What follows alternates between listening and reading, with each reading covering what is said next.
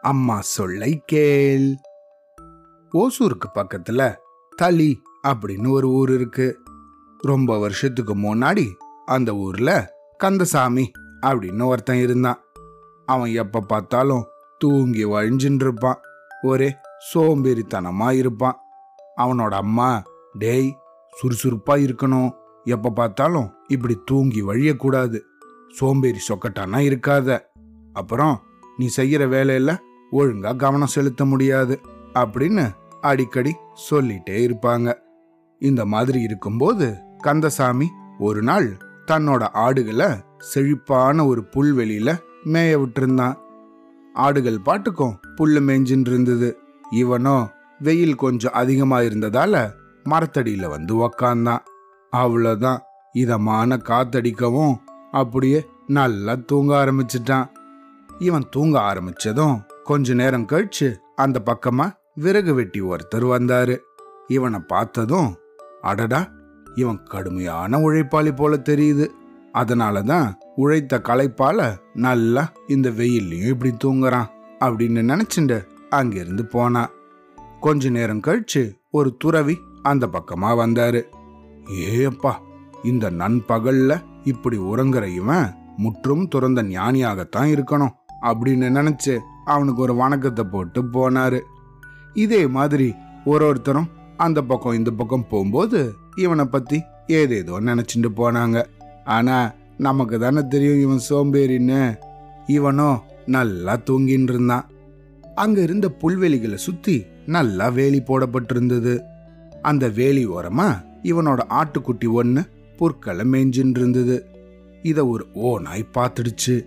ஆஹா இந்த ஆட்டுக்குட்டிய நம்ம எப்படியாவது இன்னைக்கு சாப்பிட்டுடணும் அப்படின்னு மனசுக்குள்ள ஒரு ஆசையை வளர்த்துண்டுது அப்படியே மெதுவா இந்த ஆட்டுக்குட்டி பக்கத்துல வந்து வேலிக்குள்ள தன்னோட முகத்தை நுழைச்சு எதையோ தேடுறது போல இந்த ஓனாய் பாசாங்கு பண்ணுச்சு. அதை கவனிச்ச இந்த ஆட்டுக்குட்டி ஏய் உனக்கு என்ன வேணும்? அப்படின்னு கேட்டுச்சு. அந்த ஓனாயோ நண்பா இங்க எலசான புல்லு கிடைக்குமான்னு நான் தேடிக்கிட்டு இருக்கேன். ஏன்னா இளம் புல்லு எனக்கு ரொம்ப பிடிக்கும். அப்படின்னு சொல்லுச்சு. அப்படி சொல்லிட்டு திரும்பவும் எனக்கு இளம் புற்களை சாப்பிடணும்னு ரொம்ப பசியா இருக்கு அப்படின்னு வருத்தத்தோட சொல்லுச்சு. உடனே இந்த ஆட்டுக்குட்டி அப்படியா நீ மாமிசம் சாப்பிடுவேன்னு எங்க அப்பாவும் அம்மாவும் சொன்னாங்களே. அப்படின்னு ஆச்சரியத்தோட கேட்டுது. சேச்சே அதெல்லாம் சுத்த போய் அப்படின்னு சொல்லிச்சு இந்த ஓநாய். உடனே இந்த ஆட்டுக்குட்டி அப்படின்னா இரு நான் வெளியே வந்து உனக்கு இளம் பொருட்கள் இருக்கிற இடத்த காமிக்கிறேன் அப்படின்னு சொல்லிட்டு அந்த வேலியை விட்டு வெளியே போக ஆரம்பிச்சது. வெளியே வந்த ஆட்டுக்குட்டி இந்த ஓனாய் கிட்ட நம்ம ரெண்டு பேரும் சேர்ந்து இந்த மலை பக்கத்துல இருக்கிற இளம் பொருட்களை சாப்பிடலாம் அப்படின்னு சொல்லிட்டு அதை அந்த மலையை நோக்கி கூட்டிட்டு போக ஆரம்பிச்சது. அப்படி அதுங்க மெதுவாக நடந்து போயிட்டு இருக்கும்போது மரத்தடியில் நல்லா தூங்கிட்டு இருந்த கந்தசாமிய கொசு ஒன்று கடிச்சுது. டப்பால்னு அந்த கொசுவை அடிச்சு கண்ணு முழிச்சு பார்த்தான் கந்தசாமி.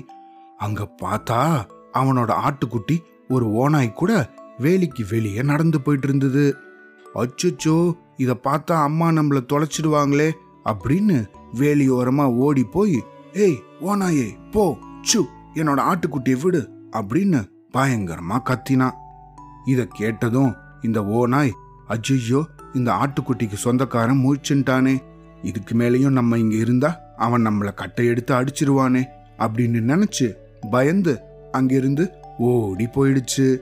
ஓநாய் அங்கிருந்து போனதுக்கு அப்புறம் தன்னோட ஆட்டுக்குட்டிய திருப்பியும் அந்த வேலிக்குள்ள கூட்டிட்டு வந்து பத்திரமா பாதுகாத்தான்.